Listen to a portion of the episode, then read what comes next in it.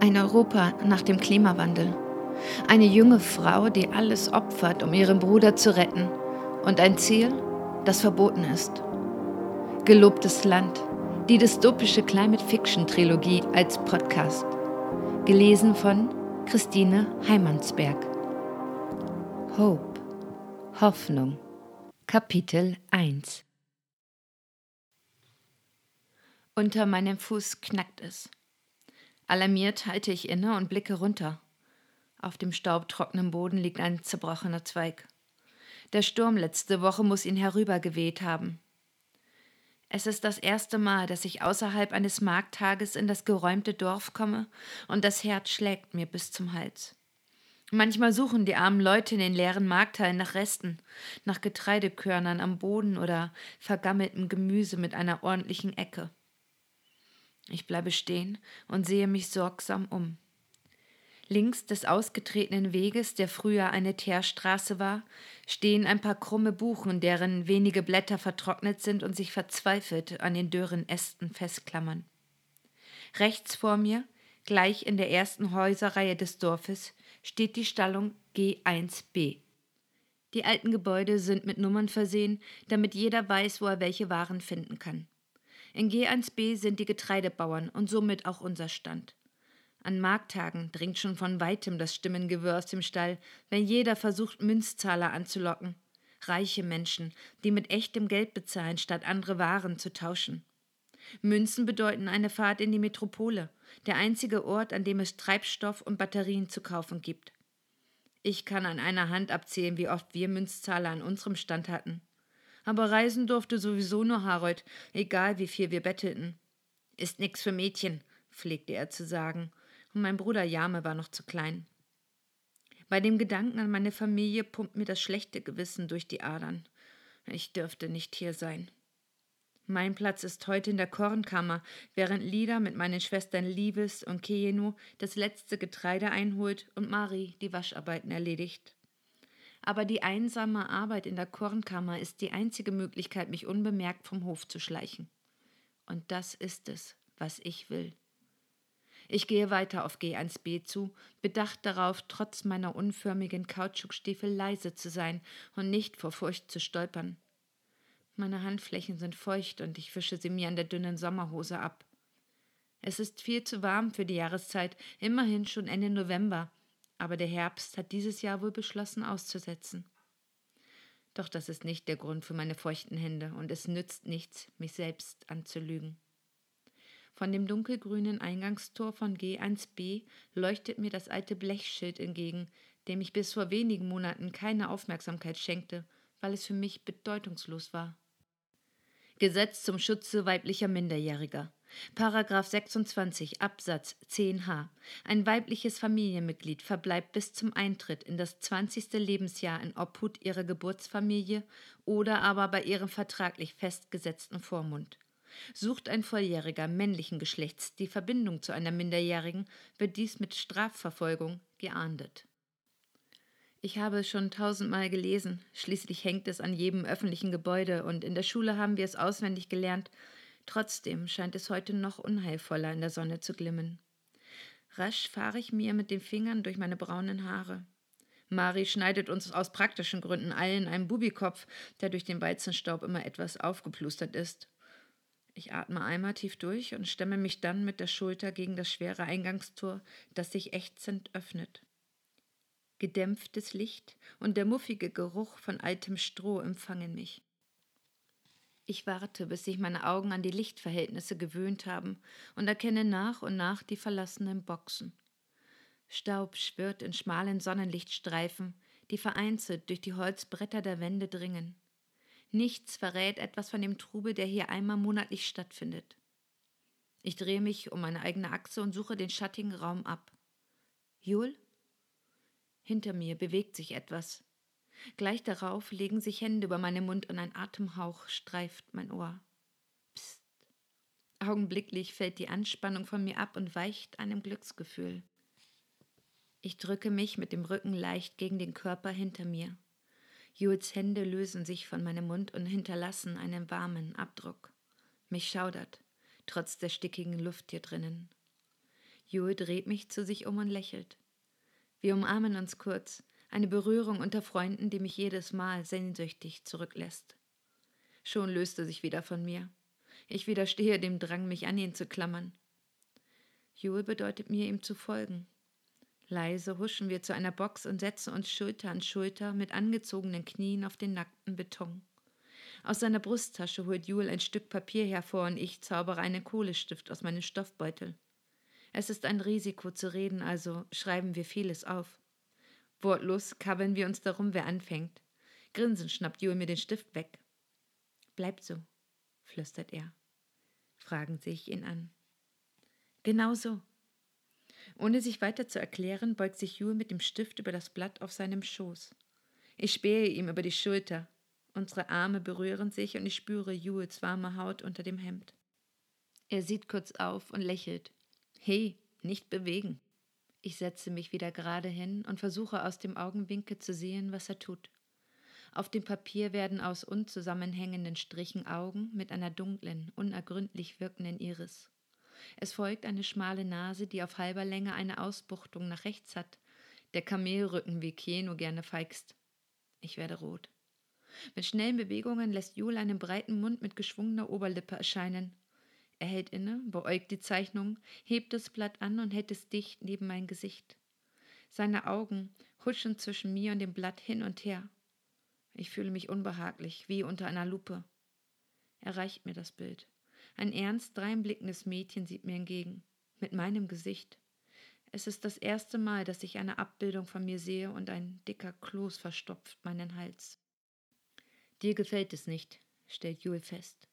Doch, es ist nur so hübsch. Sofort wünschte ich, ich hätte das Wort hübsch nicht benutzt und wende den Kopf ab. Wenn du möchtest, male ich dir noch einen Schnurrbart, grinst Jule. Jetzt musst du mich zeichnen. Ich kann nicht zeichnen. Hast du schon mal versucht? Ich schüttle den Kopf. Der Gedanke ist völlig absurd. Papier ist knapp und Zeichnen ist zu nichts Nütze. Lieder würde es niemals dulden. Los, versuch's, beharrt Jule, zeigt mit seinem Profil und reckt das Kinn vor. Los. Hilflos halte ich das Blatt und weiß nicht, wie ich anfangen soll. Jule greift in seinen verschlissenen Lederbeutel und kramt darin herum. Zaghaft setze ich den Kohlestift an und ziehe eine Linie über das Papier, beäuge Jules Gesichtszüge. Hohe Stirn, dunkle Brauen über grüne Augen, die Nase nicht zu groß, nicht zu klein. Alles in Jules Gesicht passt perfekt zusammen. Und? Er wendet sich mir zu. Lass mal sehen. Ich ziehe das Blatt weg. Es gibt noch nichts zu sehen. Halt still. Gehorsam dreht er mir wieder sein Profil zu und schiebt sich geröstete Ginkgo-Samen zwischen die Lippen. Mir läuft bei dem Anblick das Wasser am Mund zusammen. Joel grinst. Musst schneller malen, dann kriegst du auch was. Lieblos beende ich meine Zeichnung und gebe sie ihm. Er verzieht das Gesicht. Stimmt. Zeichnen gehört nicht zu deinen Talenten, neckt er mich. Hand her. Ich strecke sie ihm hin und er schüttet mir ein paar Samen hinein. Dabei taucht er den Kopf in das spätsommerliche Licht, das seinen braunen Haaren einen rötlichen Schimmer verleiht. Wenn ich mutiger wäre, würde ich ihm darüber streichen. Jule hält inne und lauscht. Was ist? Er legt den Finger an die Lippen und steht leise auf. Vorsichtig, späht aus dem Fenster und lauscht. Dann sieht er mich an. Manchmal glaube ich schon, dass ich halluziniere, flüstert er. Ich weiß, dass er das Summen der Drohne meint, die so unscheinbar aussehen wie Wespen oder Hummeln und von denen wir nicht wissen, ob sie nur beobachten. Die Regierung schickt sie in die abgelegenen Regionen, um die Kontrolle zu behalten. Bevor ich Jule kennenlernte, war mir nicht bewusst, dass sie überhaupt existieren. Bei dem Wetter sind es vermutlich echte Wespen, erwidere ich. Vielleicht. Jule setzt sich wieder zu mir. Seine angespannten Muskeln zeichnen sich unter dem Hemd ab und auf seiner Stirn steht eine senkrechte Falte. Aber das letzte Mal hatte ich das Gefühl, auf dem Heimweg beobachtet zu werden. Glaubst du, bei Karl waren es auch die Drohnen? Wer außer dir hat ihn noch gesehen? sagt Joel, und es ist keine Frage, sondern eine Feststellung. Nur er weiß, dass ich den alten Karl dabei beobachtet habe, wie er sich außerhalb der Markthallen mit der Tochter der Wertheimers unterhielt, die damals höchstens vierzehn war. Zwei Tage vergingen und ich hätte es fast vergessen. Aber am dritten Tag wurde Karl über unsere Felder geschleift, als wir bei der Ernte waren. Alle schauten weg, als sähen sie es nicht, Nur ich habe völlig geschockt hingestarrt, bis Lida mir befahl, weiterzuarbeiten. Ich kneife die Augen zusammen, um die Erinnerung zu verscheuchen. Du warst nicht schuld, liest Jule meine Gedanken. Ich nicke. Aber bei uns sehe ich sie nie. Jule klaubt die Schalen der Ginkgo-Samen vom Boden auf, damit wir keine Spuren hinterlassen. Ich kann mir nicht vorstellen, dass sie euch nicht überprüfen. Wie viel habt ihr nochmal? 50, 60 Hektar? 50, bestätige ich. Dann überprüfen sie euch sicher. Alle mit großen Ländereien werden überprüft. Es wäre ein Wunder, wenn ihr nicht beobachtet würdet. Er schüttet mir die letzten Ginkgo-Samen in die Hand. Dann wird seine Miene weich. Liebevoll streicht er mir die Haare hinter das Ohr. Sie fallen sofort wieder zurück, weil sie zu kurz sind für so etwas Verspieltes und zu widerspenstig wegen des Weizenstaubs. Wir müssen vorsichtiger sein, sagt Jul. Ich will ja nicht im Lager landen, bevor ich dich heiraten und hundert Kinder machen kann. Schlagartig werde ich rot. Ich habe schon Mühe, mit ihm Händchen zu halten, ohne Schluck aufzubekommen, und er redet vom Kindermachen. Ich hasse das Gesetz, flüstere ich. Es ist nicht mehr lange. Acht Monate sind eine Ewigkeit. Die werden schnell vergehen. Jetzt kommt die Arbeit in der Kornkammer, dann die Wintersaat, und bevor du Sommer sagen kannst, steht dein 19. Geburtstag vor der Tür. Joe drückt meine Hand. Bemüht zuversichtlich lächle ich zurück. Als ich ein Kind war, erzählte mir Mari an den langen Winterabenden fürchterliche Schauergeschichten über die Frauen, die niemanden zum Heiraten fanden und in die Wälder flohen. Dort würden sie wie Tiere hausen und sich von dem ernähren, was sie zwischen die Finger bekämen. Ob die Geschichten wahr sind, ist schwer zu sagen. Es gibt keine Zeugen, die davon berichten könnten. Fakt ist, dass die, die sich in die Wälder trauen, nicht mehr herauskommen. Woran denkst du? wispert Jul. Ich musste nur an die alten Geschichten denken, an die Wälder. Du glaubst doch nicht solche Geschichten. Ich zucke mit den Schultern. Das sind Schauermärchen, Lore. Niemand glaubt daran. Kennst du jemanden, der wieder herausgekommen ist? Ich kenne niemanden, der hineingegangen ist. Zart streicht Jule mir über die Stirn. Alles wird gut. Wir schaffen das und dann heiraten wir und bekommen Babys und deine Mutter kann dich zu nichts mehr zwingen. Ich spüre geradezu meinen verbissenen Gesichtsausdruck. Hey, entspannen, flüstert Jule sanft und fährt mir wieder vom Haaransatz bis zur Nasenspitze. Dort verharrt sein Finger und wir sehen uns in die Augen. Tief in meinen Eingeweiden kribbelt es. Jule streicht mir mit den Daumen die Stirn glatt. Entspannen, befiehlt er leise und legt seinen Mund auf meinen.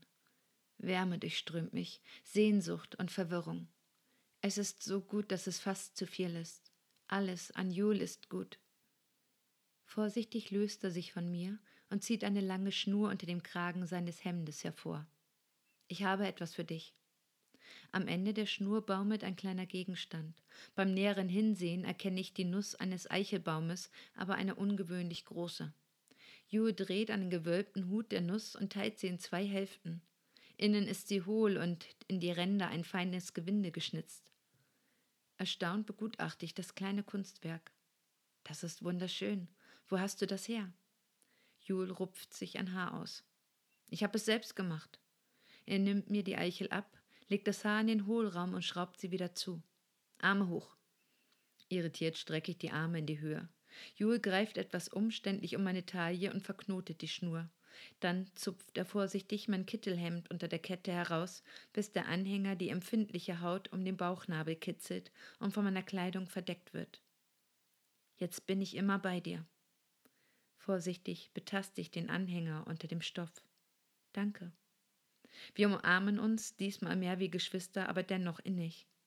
Danke, wiederhole ich. Ich muss los. Ich unterdrücke meine Enttäuschung und lächle.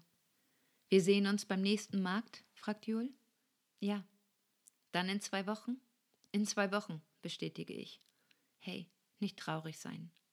Jul streicht mir über die Wange. Lida wird dir bestimmt genügend Arbeit geben, dass die Zeit rasend schnell vergeht. Haha, erwidere ich schlapp, in dem Wissen, dass er sicher recht hat.